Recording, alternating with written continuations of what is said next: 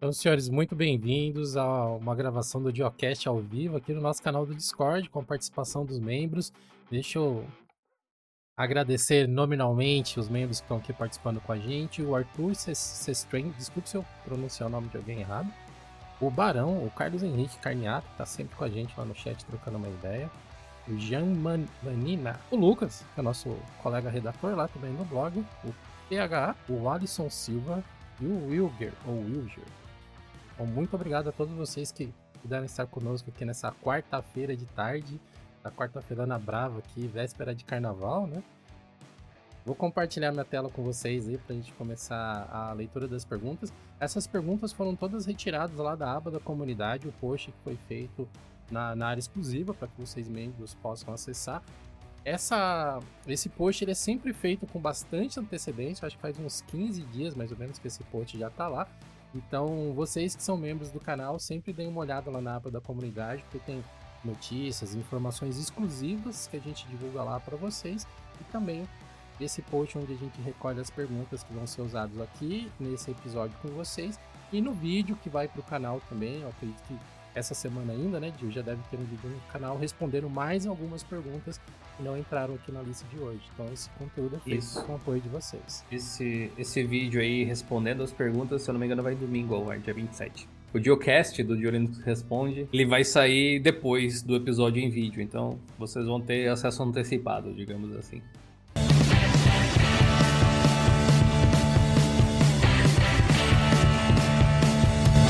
Um disclaimer aqui antes de começar a leitura das perguntas.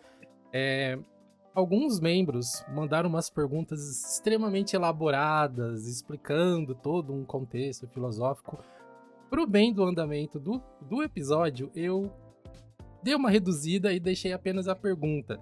Então, vocês, caso vocês estejam participando aqui, a pergunta de vocês tenham sido escolhida, pode ser que elas não estejam exatamente igual vocês fizeram lá na aba da comunidade, porque eu removi toda a introdução, explicação e deixei apenas a pergunta propriamente dita, para a gente ter uma, uma agilidade.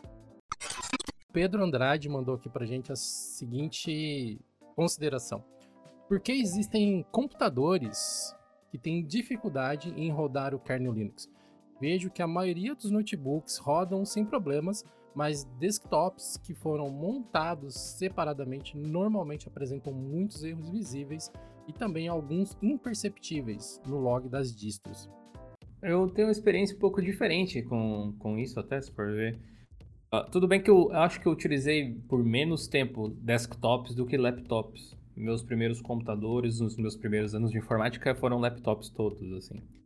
E ao longo do tempo eu pude mexer com alguns, cheguei a trabalhar com manutenção de computadores uma época, e geralmente onde dava maiores problemas com Linux era em laptops, na minha experiência. Uma, tipo, placa híbrida que não funcionava muito bem antigamente, ou era um Wi-Fi, ou simplesmente era um computador da Positivo também. E simplesmente não funcionava. É, é, pior que eu, tive pouquíssimas experiências onde foi instalar e estava funcionando em, em laptops da Positivo. Tem alguma peça lá que, que impedia isso. Já em desktops, eu nunca tive realmente um problema de poder dizer, olha, isso aqui não está funcionando, né? Quanto aos logs, é bom a gente não confundir a existência de logs com erros necessariamente, né? Logs o sistema gera o tempo inteiro, não necessariamente é reportando algum erro. Alguns podem instalar, de fato, esses, mas esses imperceptíveis que o Pedro cita, eu simplesmente trato, tipo, se não me afeta, não existe. porque eu não vou conseguir consertar na maior parte das vezes. Se não me afeta, eu vou realmente desperdiçar minha energia consertando um bug que não me afeta, sabe? Ou procurando a solução para isso, assim. Ah, teve um bug, bug, se a gente puder dizer assim, que eu lembro de ter acontecido comigo por causa dos Ryzen de primeira geração que eu uso aqui, que eles congelavam o sistema de vez em quando, assim. E aí eu percebi que era uma configuração da BIOS, na verdade, sobre como funcionava a função de sleep do computador. aí mudando né? lá a configuração. Isso. Aí mudando isso aí foi de boas. Nos Ryzen novos eu não sei, porque eu só tenho um da primeira e um da segunda geração. Eu até pretendo comprar um dos mais recentes, mas foi, foi isso, assim. Não tenho muita experiência com isso. Vocês tiveram alguma coisa para reportar? É, então, o meu caso foi, foi isso também. Eu tive mais problema com notebook do que com, com desktop, na real.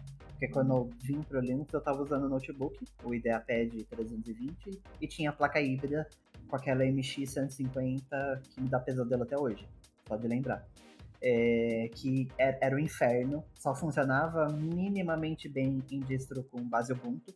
Então, tipo, na época eu não podia usar Fedora, não podia usar Arch, porque eu já tenho, assim, não, provavelmente tinha alguma solução, mas várias das que eu tentei, tipo, não funcionava, não dava para usar direito a NVIDIA. Tipo, só se eu quisesse abrir mão da NVIDIA, usar só a, a, a integrada da Intel. Mas aí, tipo, se eu paguei por um notebook com NVIDIA, eu não vou usar NVIDIA, para mim não faz muito sentido, né?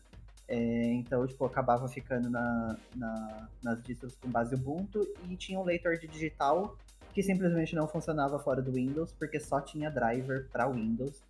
Eu não sei se é alguma coisa proprietária da Lenovo, qual que é o rolê, mas tipo, aquele leitor digital especificamente só tinha só tinha driver para Windows. E aí quando, quando eu vendi ele, montei um desktop, não tive problema algum. Os únicos problemas que eu tive foi de coisa que eu fiz errado e não, não do hardware, né? Porque aí eu conseguia usar Fedora, conseguia falar que eu conseguia usar arte porque ele instala, eu que não sabia usar no caso. É, consegui usar Ubuntu, não tive problema de compatibilidade com peça nenhuma. Realmente nunca tive problema com hardware. Mas eu acho que acho que a questão é quando a gente pega uma placa muito específica, né, muito nichada, sabe?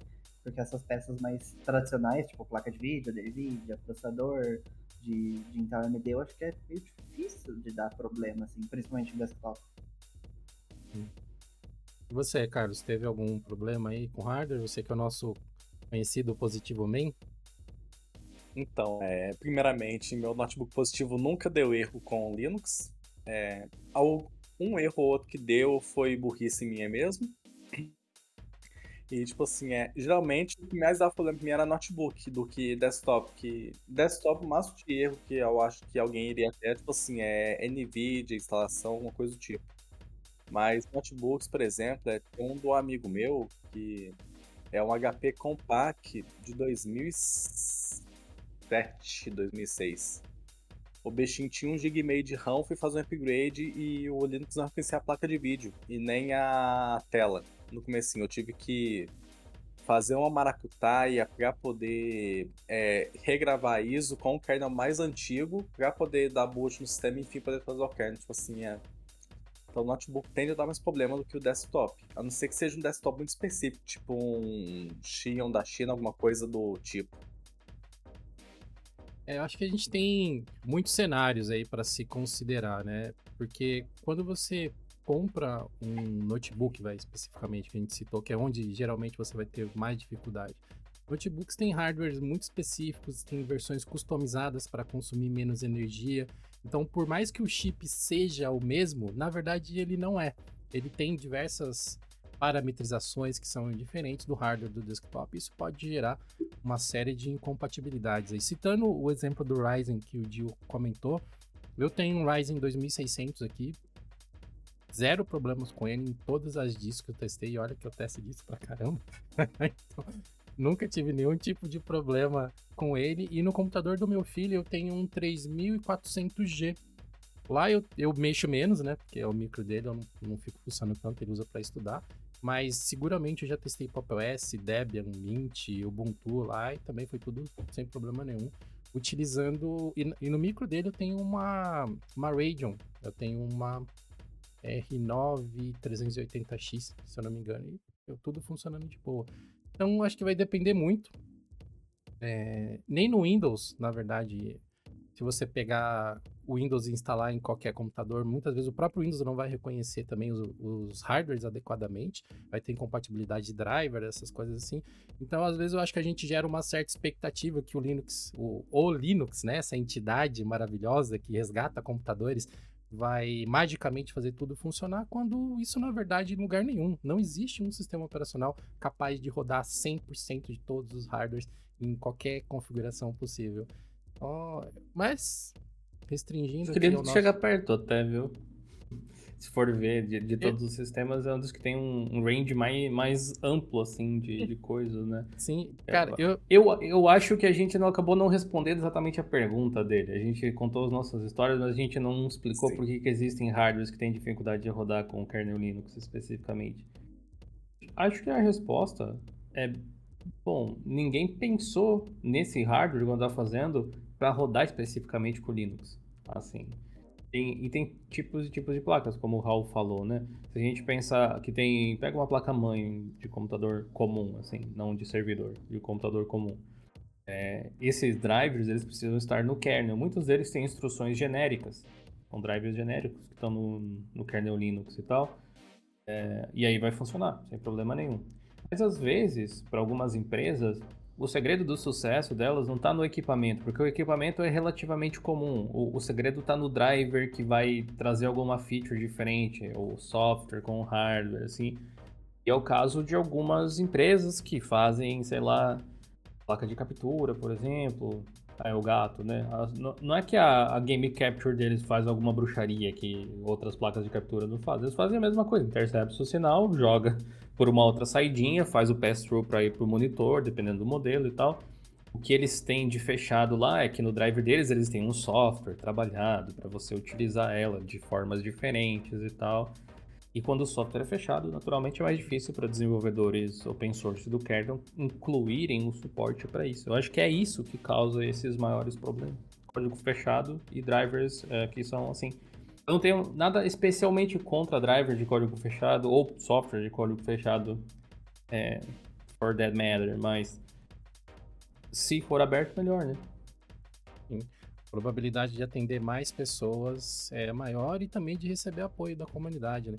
Como nós temos visto recentemente com os drivers da AMD estão sendo, ah, principalmente para processadores Ryzen e processadores AMD EPIC, estão sendo fantasticamente tunados, ajustados ali para o kernel Linux e estão conseguindo performances muito superiores ao, ao mesmo hardware rodando com Windows. Então, ter o driver aberto possibilita isso, né? É uma coisa que o, o software livre é, consegue ajudar a gente.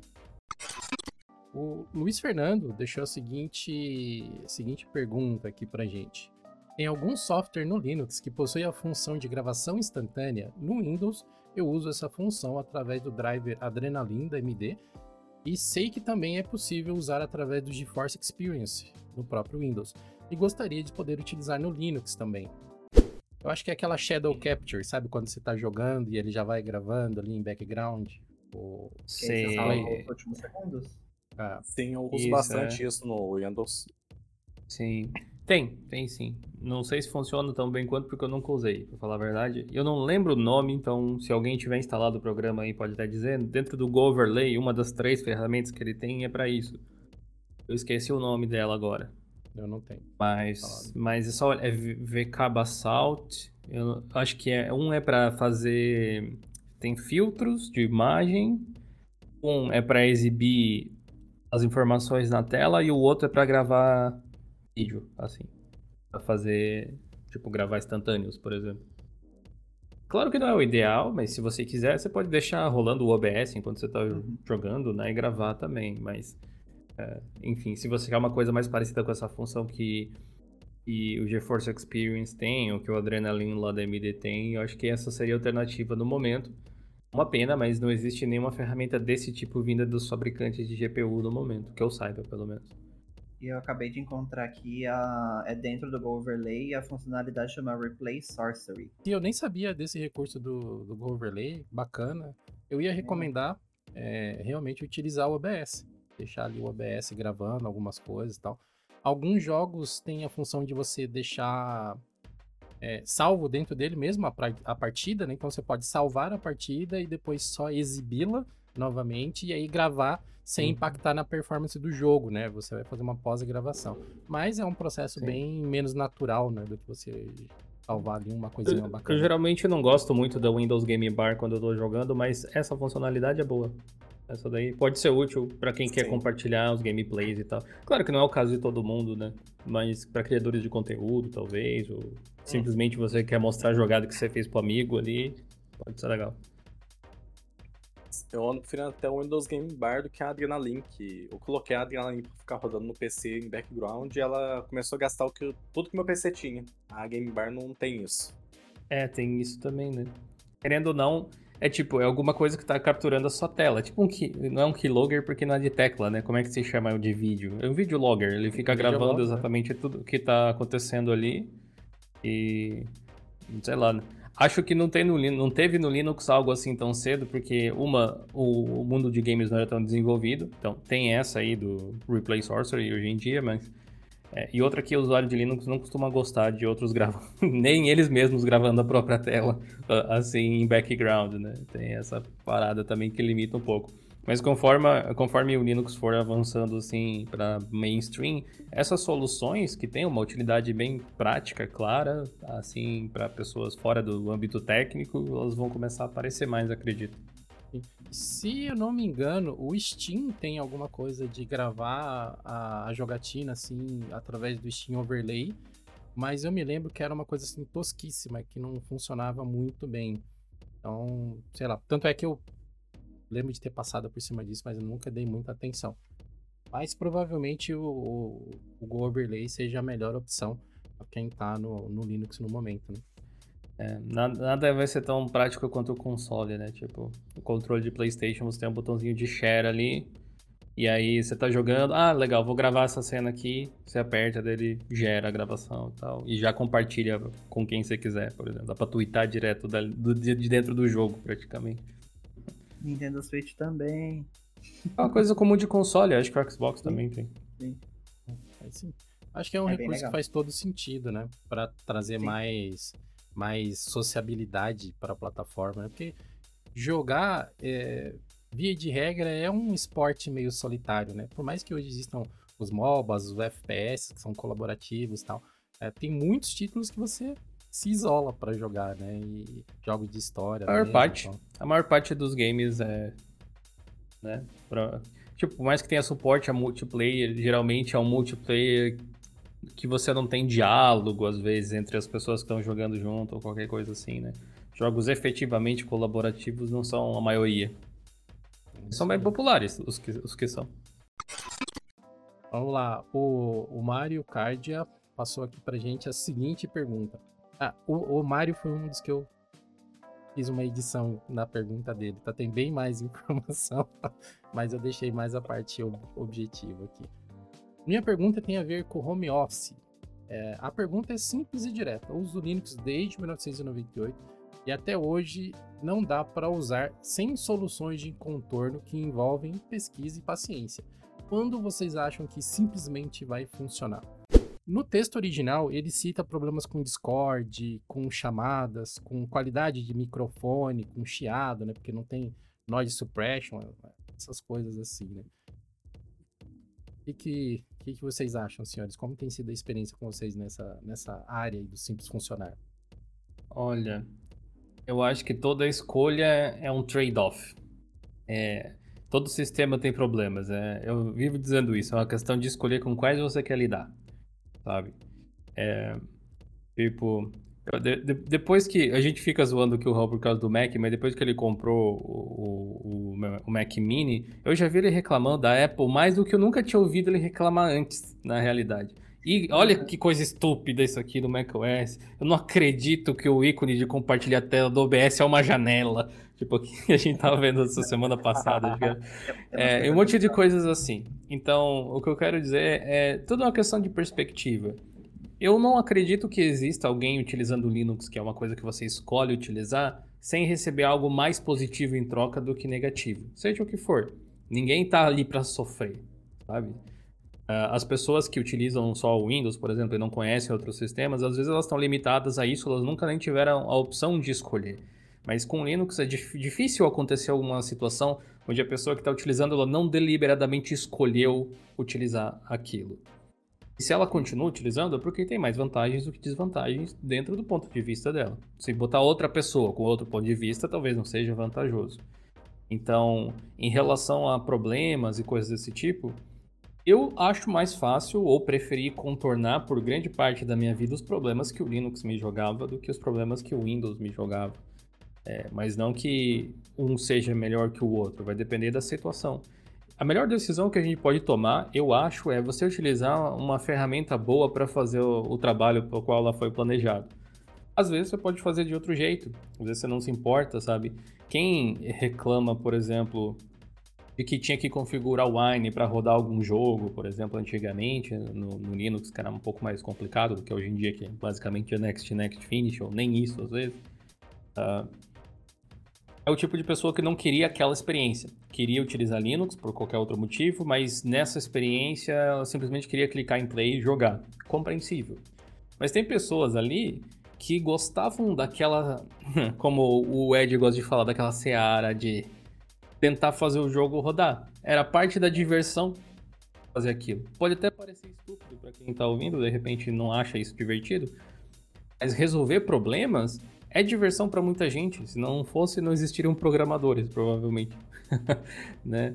É, então existe, a questão é, existem pessoas diferentes que encaram as mesmas situações de formas diferentes. Uso o Linux desde 2010, não, tão, não é tão antigo quanto o Mário ali comentou, né? Ele disse que é desde 98. E o início dos anos 90 e o início dos anos 2000, até 2010 eu diria, eu entrei numa fase boa Linux tendia a ser um pouco mais complicado, requerer mais conhecimentos técnicos e tal.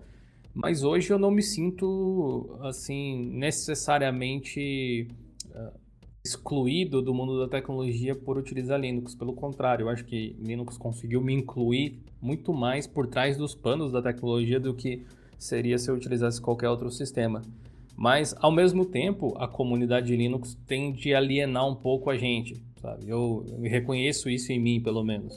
Eu acho que você fica muito daquelas, não, de que Linux é legal, é, é, sempre vai ser melhor, independentemente do que aconteça, o que não é realmente verdade em todas as situações. Então, acho que hoje eu consigo ver isso de uma forma mais sóbria. Simplesmente vai funcionar, por mais que seja o lema da Apple, não funciona assim lá também. E não funciona assim no Windows. O Windows não simplesmente funciona para tudo. Então depende uh, a sua expectativa em relação a que que vai funcionar. Acho que sempre vai ter alguma coisa em que o Linux não vai ser a melhor solução. Sempre vai ter alguma coisa que o Mac e que o Windows não vão ser as melhores soluções. E provavelmente, às vezes a gente não pensa nisso, mas tem coisas que nenhum dos três é a solução ideal. E não existe, às vezes, uma solução ideal ainda.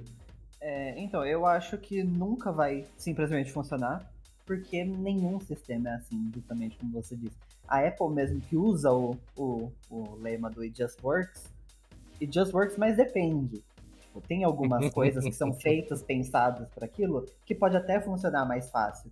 Mas qualquer coisa fora disso, você vai ter que pesquisar. Tipo, se você nunca usou um Mac na vida, você vai pesquisar como faz para copiar e colar, sabe? Que é diferente. Não, não, não tem isso de It Just Works, sabe? Tem, tem bastante coisa diferente, você vai apanhar só que, né, é, é muito comum pelo fato de você ter pagado caro nele, você tá mais propenso a passar por esse tempo de pesquisa, por esse esforço, para poder aprender e começar a dominar a plataforma. As pessoas acho que têm muita sensação de que o Windows é o que funciona mais fácil, entre muitas aspas, porque é o que elas passaram mais tempo da vida também usando. Tipo, passei praticamente 20 anos da minha vida usando Windows. Então, tipo, todos os problemas principais assim que eu já tive, eu sei resolver. Então, se, sei lá, um jogo não estiver funcionando, eu sei onde é. eu vou para arrumar. Se um software não tá rodando, eu sei o que eu tenho que fazer para arrumar. Então, hoje parece que it just works, né? Parece que funciona, mas é porque a gente já sabe como resolver aquele problema. E é a mesma coisa no Linux, sabe? Quando você tipo, começa a usar um sistema diferente, é, tudo parece confuso, tudo parece difícil porque você ainda não domina. Mas hoje também, depois de um tempo usando Linux, pelo menos todos os problemas que eu já tive, eu sei resolver de maneira fácil. Então, tipo, para mim é tranquilo. Então, para mim eu tenho essa sensação de que funciona tranquilamente. Mas a realidade é que nenhum de... sistema funciona 100%. Lembro de ter visto um comentário que me lembrou que você falou uma vez num dos vídeos do canal que a pessoa dizia assim: "Ah, Linux é complicado, para tudo eu tenho que sair pesquisando na internet como que faz". Mas eu fiquei pensando assim, né? É tipo uma, é uma dedução tão simples, mas às vezes a pessoa não percebe esse tipo de coisa. Você precisa pesquisar porque você não sabe. É só por isso.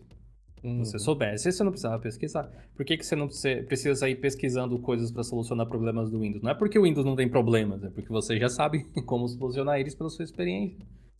E o mesmo vale para o Mac, o mesmo vale para o Android, para o iPhone, qualquer tecnologia as pessoas têm dúvidas. Esses dias eu peguei um iPhone na mão depois de muitos anos, eu não sabia mais navegar por ele, assim.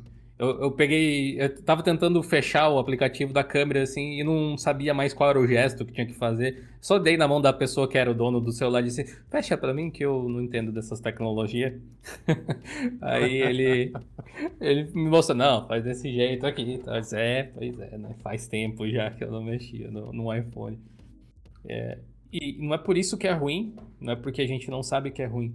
Isso vale não só para tecnologia, mas se você parar para pensar que qualquer coisa que pareça intransponível, complicada, é devido à sua falta de entendimento para com aquilo, isso só significa que você pode escolher dar o passo em direção à sabedoria, estudar aquilo, ou você pode fazer de contas de que aquilo lá é ruim, fechar os olhos e ir pro outro lado, porque aqui eu entendo, então logo é bom.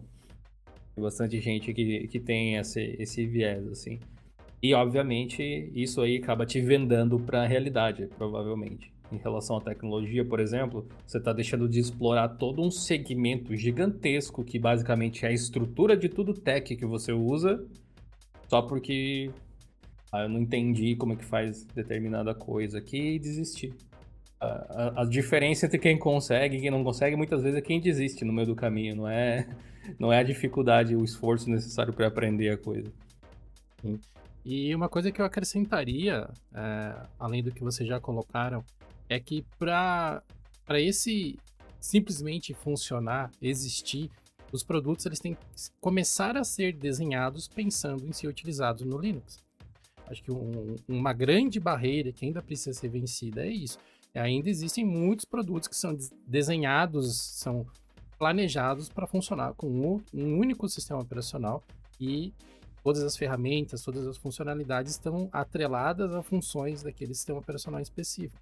E para serem utilizados em outros sistemas, eles precisam de engenharia reversa ou de softwares desenhados pela comunidade de maneira braçal tal. Então, é, provavelmente, a primeira, uma das primeiras experiências que a gente vai ter do It Just Works com Linux vai ser o Steam Deck. Porque ele foi pensado desde o começo para ser daquela forma entregar uma experiência completa, desde o software, o hardware, a escolha das peças, foram pensados em a pessoa pegar na mão e aquilo tá pronto. É lógico. Sendo Linux, fatalmente alguém vai tentar fazer alguma coisa que o console não foi feito, não foi pensado para fazer, e teremos algumas coisas que serão ajustadas. Mas o Steam Deck, os notebooks da System 76, os notebooks é, da, os computadores da Minis Forum, por exemplo, eu acredito que eles são equipamentos que simplesmente funcionam, porque eles foram feitos para serem dessa forma, eles foram planejados para ser usado com aquele sistema operacional baseado em Linux. Então, acredito que quanto mais essa situação se repetir, as coisas forem planejadas, os produtos forem desenhados para serem compatíveis, menos problemas a gente vai ter desse tipo de coisas que não funcionam. Uma coisa que eu imagino que dá para citar assim é que você pode escolher e eu não te julgo se você quiser participar ou não, porque realmente tanto faz. A vida de cada um e o, que você faz com o seu tempo é tipo, só seu. Mas você pode ajudar a possibilitar que mais empresas que fornecem algum serviço, algum produto, olhem para o Linux utilizando o Linux, sendo um cliente que está nessa plataforma. Sabe? Ou um potencial cliente que elas vão perder por não atenderem a sua plataforma. Mas assim, eu entendo que tem posições onde simplesmente isso não é possível. Não dá para alguém que construiu a sua carreira, por mais que tenha o próprio fator de escolha lá atrás, mas vamos dizer, não dá para criticar, no caso, alguém que construiu a sua carreira em torno do Photoshop, tipo um especialista em Photoshop. Uh, aí só porque ele gosta de Linux e Linux não tem Photoshop, ele vai ficar no Linux utilizando outras ferramentas que não produzem para ele igual o Photoshop produz, uh, só para ficar tipo, não, até Adobe não migrar, eu não uso mais Photoshop. E Adobe, vai, Adobe provavelmente vai dizer, né? Ok, dane-se. Porém, se esse número de pessoas, assim como qualquer outra coisa, fosse grande, ou tivesse um, um coro consistente, talvez eventualmente isso mudasse, sabe? É o caso dos games. É, você pode ter dual boot, você pode ter um computador de cada. No meu caso, eu tenho um computador com Windows para jogar, ele está com dual boot com Linux que eu uso para jogar também, mas enfim, eu costumo fazer essa, essa alternação, mas os jogos que rodam no Linux, eu jogo no Linux, mesmo que tenha para Windows também. E aí os que não tem, não tem, não tem o que fazer. Mas é, pelo menos você vai ficar aí fomentando esse mercado de alguma forma. De vez em quando vale, vale mandar um tweet, ou oh, vai ser a versão para Linux quando? do negócio, é. só para marcar a presença, né? Cara, e esse negócio que você falou de ser uma voz ativa, mostrando que existe mercado, é, funcionou com a Valve, né, com o Steam, é, eles começaram a se movimentar, mas não raro, é, eu que acompanho bastante Twitter de empresas que desenvolvem jogos, desenvolvem produtos, é, eu observo também que ocorre um, um, certo barulho negativo, né? Não raro eu vejo o pessoal de desenvolvedores de jogos falando assim, ah, pô, 0, nada por cento da minha plataforma de, de, de, licenças, né, de jogos vendidos são usuários de Linux, mas 90% dos meus chamados são de usuários de Linux, reclamando que alguma coisa não funciona tal. Então, é, é lógico, se você comprou um produto, você espera que ele funcione e você está no seu direito de consumidor de né, pressionar, de questionar que, aquele, que a empresa que vendeu aquilo resolva esse problema. Mas você também precisa levar em consideração se o produto foi desenhado para funcionar da forma como você está usando ou não. Então, se é um jogo, tá lá, compatível com Windows e você está rodando ele no Linux, por mais que seria fantástico que as desenvolvedoras façam compatibilização, forneçam patches, você comprou já ciente dessa limitação. Então, quando nós formos entrar em contato solicitando melhorias, é, você também tem que fazer isso de forma ordeira, de forma educada, porque senão apenas alimenta essa visão de que o pessoal de Linux só reclama. E, e, a gente escuta isso o tempo inteiro de empresas que fornecem soluções que o pessoal do Linux, ah, é o pessoal que só mete o pau, é o pessoal que, que passa o tempo inteiro reclamando, mandando textão. Né? Porque são, como normalmente são pessoas que têm é, já um pouco mais de conhecimento, porque elas têm o conhecimento necessário para desinstalar e remover sistemas operacionais, o que a gente já sabe que uma vasta maioria das pessoas não tem. Elas conseguem instalar programas manualmente, enfim, elas têm acesso a diversas informações que muitas pessoas não têm. Então elas acabam sendo mais vocais ao também reclamar de problemas. Então a gente tem que dosar, né? Tentar é, trazer mais empresas para o nosso lado, sendo uma, uma parceria positiva e não o pessoal que só fica criticando e tacando pedra o tempo inteiro. Bom, antes de passar para a próxima pergunta, vamos dar uma olhada no chat aqui. Carlos está on fire. Deve estar tá no almoço, né? Porque Carlos não para. Mas ele falou um negócio aqui que eu acho que é interessante. Apesar da gente já ter abordado isso superficialmente, mas endereçando especificamente o que ele falou aqui é, sobre esse negócio do suporte, né? Que é, é, é, o cachorro correndo atrás do próprio rabo, porque o pessoal não usa Linux, porque os acessórios que ele usa não funcionam no Linux, e as empresas não dão suporte porque o pessoal não usa. É, cara, eu acho que isso aí ficou meio que nos anos 2000 já, né? Essa, esse argumento. Porque hoje a maioria das empresas entende já o Linux como uma plataforma de, de produtos que pode ser explorada Algumas empresas estão conseguindo explorar com mais sucesso do que outras. A empresa de. A, a, o mercado de games é um ótimo exemplo disso. Nós estamos vendo também cada vez mais é, empresas de hardware suportando Linux oficialmente, é, com os drivers de placa de vídeo, drivers de processador, até mesmo empresas de devices, né, tipo mouse, teclado, elas estão cada vez mais suportando nativamente Linux. Então, eu acho que isso que você está falando já foi bastante verdade, mas hoje em dia é mais uma coisa que a gente repete porque a gente já foi acostumado a repetir. Já não é mais tão. É, eu, eu acho que é porque é uma simplificação do problema. O mercado é uma coisa muito tipo, é extensa, complicada e tem tantas variáveis que influenciam umas às outras que ninguém consegue realmente entender, nem os economistas. É, então é mais fácil a gente dizer que esse é o problema Especialmente porque parece um paradoxo, né? tipo, um problema sem solução, logo esquece, né? Não tem como você avançar a partir dali. Mas a verdade é que você pode pensar também, assim, como que qualquer produto chegou no mercado e se tornou padrão. Sabe? Alguns, tipo Windows, por exemplo, eles literalmente fundaram esse mercado. A Apple, né, com os computadores pessoais, talvez, ou alguma coisa assim. É, Enquanto o Linux veio depois e fundou, basicamente, entre algumas aspas, né, o mercado da internet. Graças ao Linux é que a gente teve a internet sendo desenvolvida dessa forma, especialmente nos anos iniciais, foi, assim, social e não parece ter diminuído ao longo do tempo. Então, cada um desses sistemas teve um papel fundamental em determinados momentos da evolução tecnológica nos últimos 30, 40, 50 anos, alguma coisa assim, é, em momentos ali diferentes dessa história. E, e, você colocar que um produto não atinge o mercado porque não tem usuários, logo os usuários não consomem o produto, faz sentido, mas é uma super simplificação da coisa. Por exemplo, vamos pegar o Chrome, o Chrome OS, que está em ascensão no momento. É um Linux, a gente esquece às vezes, mas ele é um Linux, tanto quanto um Ubuntu da vida. Só que a gente tende a achar que Linux é um certo grupo de distribuições que compartilham pacotes e softwares entre si e tem certas características em particular, mas não é. Sabe? O Chrome OS é um sistema Linux também, tanto quanto o Android é, tanto quanto aquele sistema que está rodando no seu roteador. Tudo, tudo, isso são Linuxes por aí. Mas pega o caso do Chrome OS, por exemplo. Ele está no mercado há um certo tempo já, tem gente que acha que é um meme, tipo, ah, é um sistema bem meme, ninguém vai usar isso aqui para nada sério. Mas a verdade que ele vem conquistando aos poucos ali mercado, e as pessoas que estão utilizando esses sistemas têm um perfil bem particular, eles têm uma utilidade, assim, também bem específica no momento. Ele não consegue se diversificar tanto. Mas você pode dizer que as pessoas não adotam o Chrome OS porque não tem Photoshop no Chrome OS? Porque não tem alguma coisa assim no Chrome OS? Eu acredito que não é esse o ponto especificamente.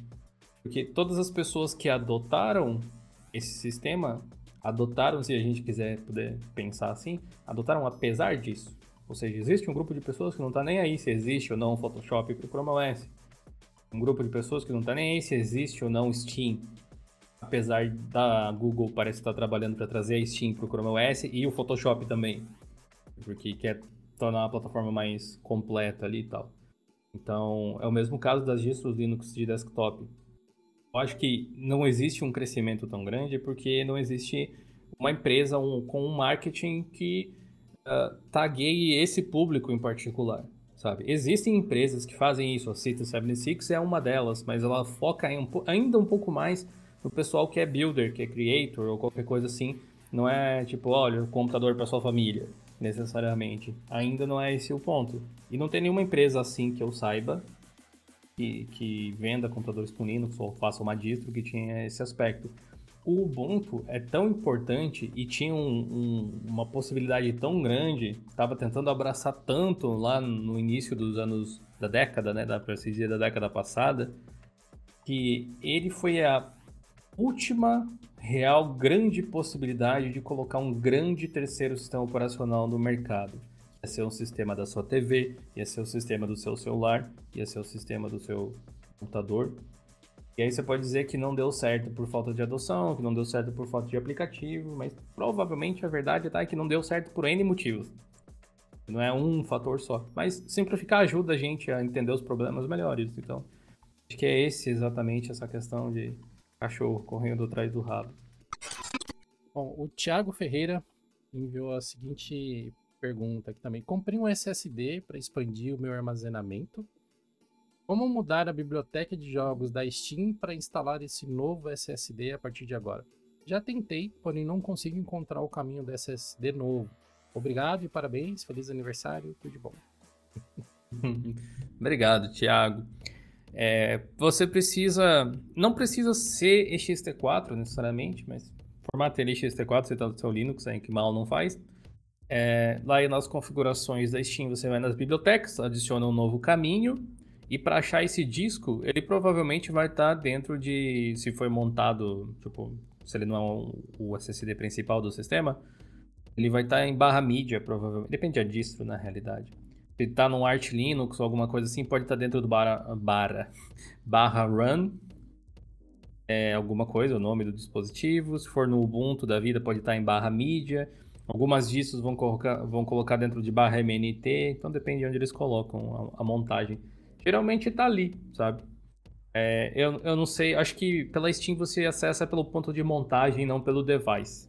É, se, se fosse pelo device, seria dentro de barra dev qualquer coisa. Mas eu acho que é dentro de barra mídia, sei lá. Deixa eu até ver aqui no meu Steam.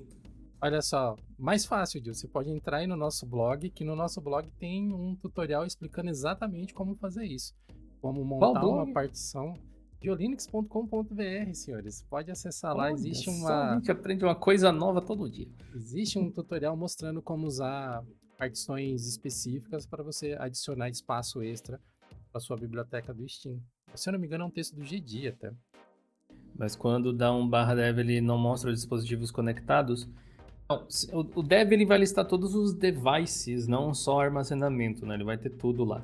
Por isso que eu acho que não é por ali. Geralmente você vai usar o dev justamente para montar alguma coisa. Você vai dar tipo mount, dev, something, something, ah, e aí o ponto de montagem que você quer fazer, tipo barra mnt ou qualquer outra coisa. Mas quando você pluga um pendrive ou um HD externo, deixa eu ver aqui como é que o Pop OS monta isso aqui. Eu acho que é no barra mídia, se eu não me engano. O problema dessa abordagem é que ela não é persistente, né? Ela não é previsível. Você teria que entrar lá, clicar no device para ele montar o device cada vez que você quer usar. É, que não, mas você pode fazer, você pode fazer tipo pelo Gnome Disc, se você usa Gnome, por exemplo. É, aqui ó, eu tenho um, um disco D, entre aspas, aqui, que seria um, um HDzão de dados, que tem um tera e meio.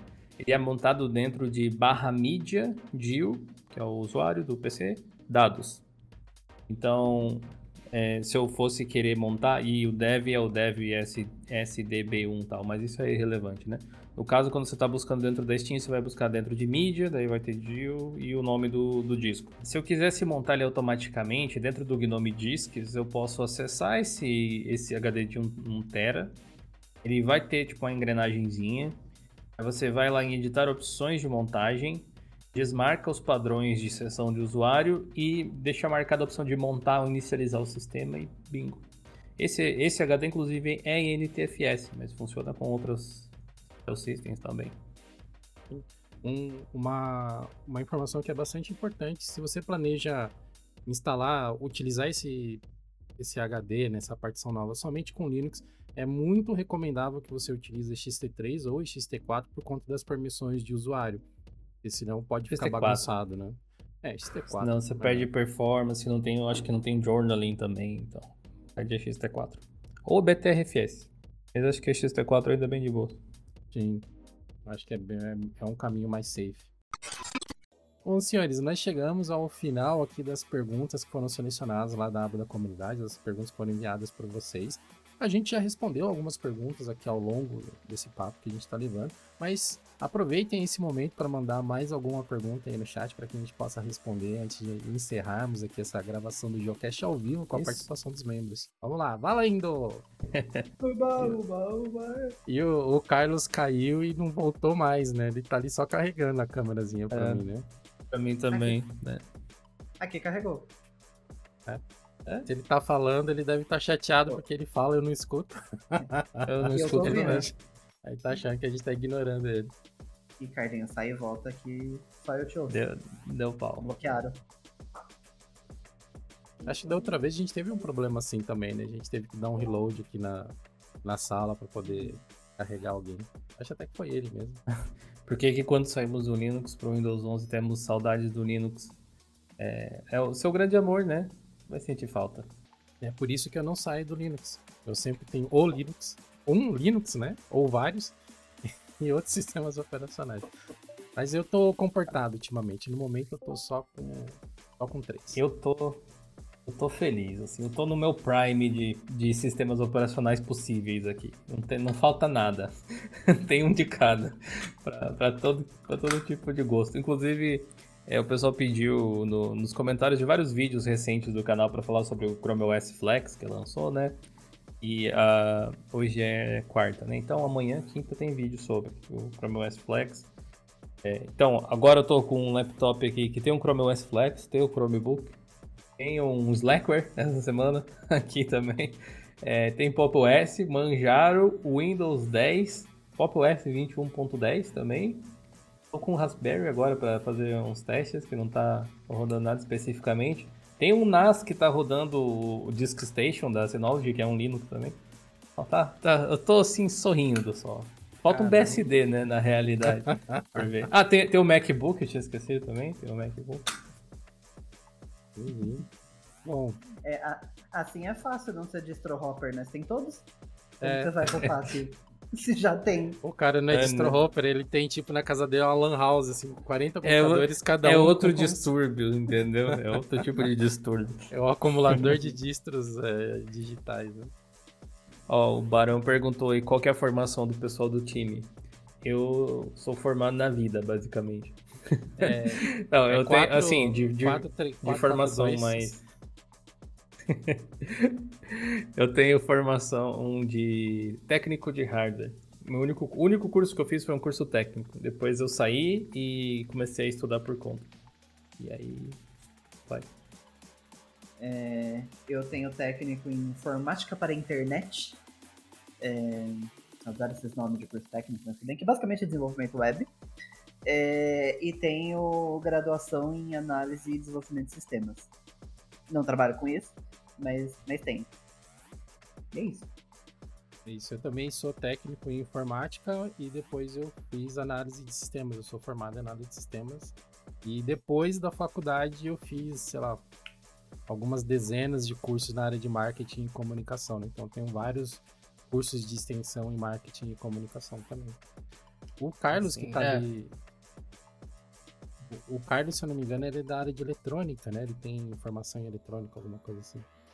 Manda no chat tá lá, Carlos. Só eu tô ouvindo. É, eu, eu tenho, tipo, eu não, não contei os meus cursos, né? Tipo, pensei em formação superior, alguma coisa assim, mas eu nem sei a quantidade de cursos que eu tenho. Uma das coisas mais divertidas que tem pra mim é estudar, então eu já fiz um monte de coisa. Nem sei. É, curso livre tem bastante também, mas, tipo, superior, essas coisas são só esses. Estão tentando me vender pós, mas eu ainda não, não cedi, não. Hum, cara, eu acho que pós é bastante interessante quando você quer entrar para a área acadêmica, assim, tipo, se você planeja virar professor mais seriamente, né, como um- uma profissão a ser desenvolvida mesmo, acho que pós é, é um caminho saudável, porque vai te dar uma base para isso, né? dependendo da área que você seguir também. É, é, eu acho que hoje trabalhando com criação de conteúdo no YouTube eu não preciso do diploma, então eu acho que tem alternativas melhores do que de fato É. fazer uma, uma graduação assim. Depende do seu formal, né, trabalho, mas- sim. Isso. No meu caso, inclusive, não tem nenhum diploma pra fazer o que eu faço. Infelizmente. Lucas, Tem- não tem no nenhum chat trabalho aí. que treine pra tudo isso. Manda no chat qual que é a sua formação, hein, Lucas. O Gedi não tá aqui com a gente, né? Eu acho que o. Bom, também não sei. O Gedi, tem o Durval, tá fazendo é, programação. Eu, né? eu acho. É, ele acho que é front-end, né? Ele tem alguma formação nisso, se eu não me engano. Isso, e tem a Luana também, que é membro da equipe de Linux, né? Que ela é psicóloga, de, ela é formada em psicologia. E- Então, peraí. Temos, Exatamente. temos uma, uma equipe eclética. O pessoal hoje em dia gosta de chamar de equipe multiprofissional, né? Só mais bonito. É, o PH aí perguntou se a gente já ouviu falar do Kodak Linux, que parece ser um bom substituto ao Linux Tails. Tails eu já usei bastante até. É meu, meu, meu barco preferido para surfar na Deep Web, inclusive. Mas o Kodak eu só ouvi falar, nunca testei. Não, não tenho opinião sobre ele. Bem, não. De Nunca testei nenhuma dessas duas. Nunca testei nem o Nem eu. Kodak. Eu acho que é Kodashi, até de eu acho que não é Kodak, não. E o Linux Tails. Kodak É. pra mim é a, é a empresa de, de foto. E É, mas não fala Kodak, porque- será? Sei lá. acho que não, acho que é Kodak. Acho que é Kodachi, É. talvez. O Kodachi ou Kodachi. Não Vamos sei. ver o que mais. Sei lá. E Carlinhos, só eu te ouço. O Carlinho colocou o quê? Técnico de, em administração e técnico de rede de computadores. Mas sou formado em gambiarreiros mesmo. É isso aí. Ah, tem ba- bacharel em gambiarra. Isso sim. Eu acho que essa é uma das mágicas da produção de conteúdo, né? E do software livre em geral, né? É, meu, basta você gostar muito de uma coisa e se dedicar àquilo, aprender mais sobre aquilo, te permite falar com, com clareza e com propriedade sobre um determinado assunto, mesmo que você tenha as mais variadas formações profissionais, né, por assim dizer. É, não raro você vê pessoas que têm canais de tecnologia e você vai ver a pessoa é pedagoga, a pessoa é bioquímica, é nutricionista, sabe? E, mas fala de tecnologia, porque é uma coisa tão apaixonante que você acaba se especializando e aprendendo cada vez mais, porque você entra dentro disso, né? você mergulha nisso. Aí, eu, agora que eu tinha percebido que o Lucas, inclusive, estava tava comentando ali que as certificações dele são. É, cadê? Viu aqui, formado em sistemas de informação. E ele não estava marcado como membro da equipe aqui no, no Discord dos membros. Agora tá, Lucas. Então você consegue até falar aqui se quiser entrar. Tava excluído aí, eu nem tinha visto. Mas, Mas tá suave. Tem mais perguntas aí? Que acabamos, né? Acabaram as perguntas. Beleza. Tem mais algumas perguntas que serão respondidas no vídeo, então. Beleza? É, ah, sugestão, fazer um vídeo sobre o Kodashi, Kodak, enfim. Seria um bom conteúdo, uma vez que ele é bem completo e possui muitas ferramentas. Como um Kali, mas voltado para segurança. Hum. Dá uma pesquisada, eu realmente nunca testei a distro, é sempre interessante testar. Valeu aí pela dica. Inclusive, se vocês tiverem mais dicas assim, usem aquela seçãozinha que nós temos aqui no servidor de sugestões de conteúdo, podem mandar lá, à vontade. Tipo, nem sempre vai dar para fazer tudo, né, que vocês sugerem e tal, mas como a gente tem várias mídias, às vezes não dá um vídeo, mas dá um post, dá um podcast, dá um post no Instagram, sei lá, dá alguma coisa. Então fique à vontade para sugerir. Isso. E também vocês têm, vocês podem sempre mandar dúvidas ou mesmo sugestões, notícias que vocês quiserem lá no nosso fórum, o plus.diolinux.com.br. Entrem lá se vocês tiverem passando qualquer dificuldade, precisarem de um apoio para configurar alguma coisa. A comunidade lá é muito ativa e todos são muito bem-vindos lá, então ajudem a divulgar o fórum também, para que a gente possa cada vez mais é, fazer com que pessoas tenham a experiência do simplesmente funciona, é, que a gente consiga diminuir a barreira de entrada para que as pessoas tenham ótimas experiências em sistemas operacionais com Linux. Hum, acho que é isso, senhores. Então, a gente pode. Vocês querem fazer mais alguma consideração final? Dil, Raul? Então. Oh, um agradecimento, né? Por todo mundo que isso. gastou um tempinho da quarta aí com a gente. É. Ouvi a pergunta. Pink Floyd ou Rammstein ou Scorpions? Pergunta final. Pink Floyd ter que responder, né? Senão tem que tirar a tatuagem do braço. Mas eu gosto dos três, gosto dos três. Rammstein é um, é um industrial, assim, que não é pra ouvir todo dia, mas é legal. É verdade. Tava conversando com o William, né? Que é o, o T-Space, o nosso moderador do fórum, esses dias sobre música. E ele me falou que ele, quando ele quer ouvir uma coisa mais leve, assim, ele escuta um Rammstein. Aí por aí você já tem uma ideia. É. de onde que tá o sarrafo do cara, né? Quando ele dá, dá pra aprender um pouco de alemão com o Hamilton, é verdade, né? Apesar de ele fazer um sotaque meio austríaco, né? Ele tem aquela coisa de imitar o Hitler. Mas é, é, é, interessante. Eu realmente aprendi algumas palavras de alemão ouvindo eles. Pesquisando, lendo a letra, lendo as músicas e tal. É Boa. Bom, pessoal, muito obrigado novamente por todos vocês que participaram aqui dessa gravação do Geocast ao vivo, né, com a equipe de Linux aqui no nosso canal. É, lembrando que todo mês vai ter um, um, post específico lá na aba da comunidade para que vocês possam enviar suas perguntas, para que a gente responda tanto no vídeo que vai ao ar no canal, no diolinux.com, não, youtube.com.br, Diolinux, ou aqui na gravação ao vivo com vocês. Vocês podem mandar também a sugestão lá no canal de conteúdo. E o tempo inteiro os membros da equipe sempre estão disponíveis aqui no Discord. Vocês podem pingar a gente ali na sala de bate-papo.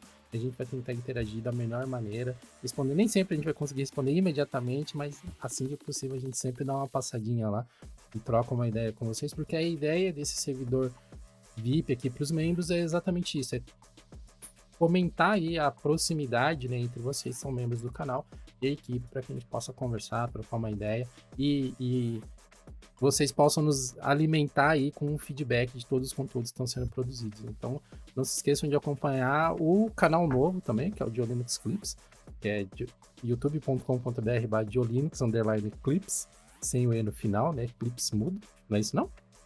Underline não. Underline, ah, tudo junto. É de Linux Clips, é, diretão, assim mesmo. Inclusive, vai ter clips desse episódio aqui?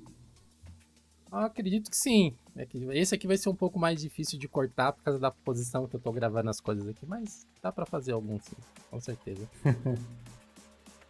e... dá, dá pra fazer tipo da própria tela qualquer coisa. Pode ser é, dá. Dá, dá, mas dá pra fazer alguma coisa assim.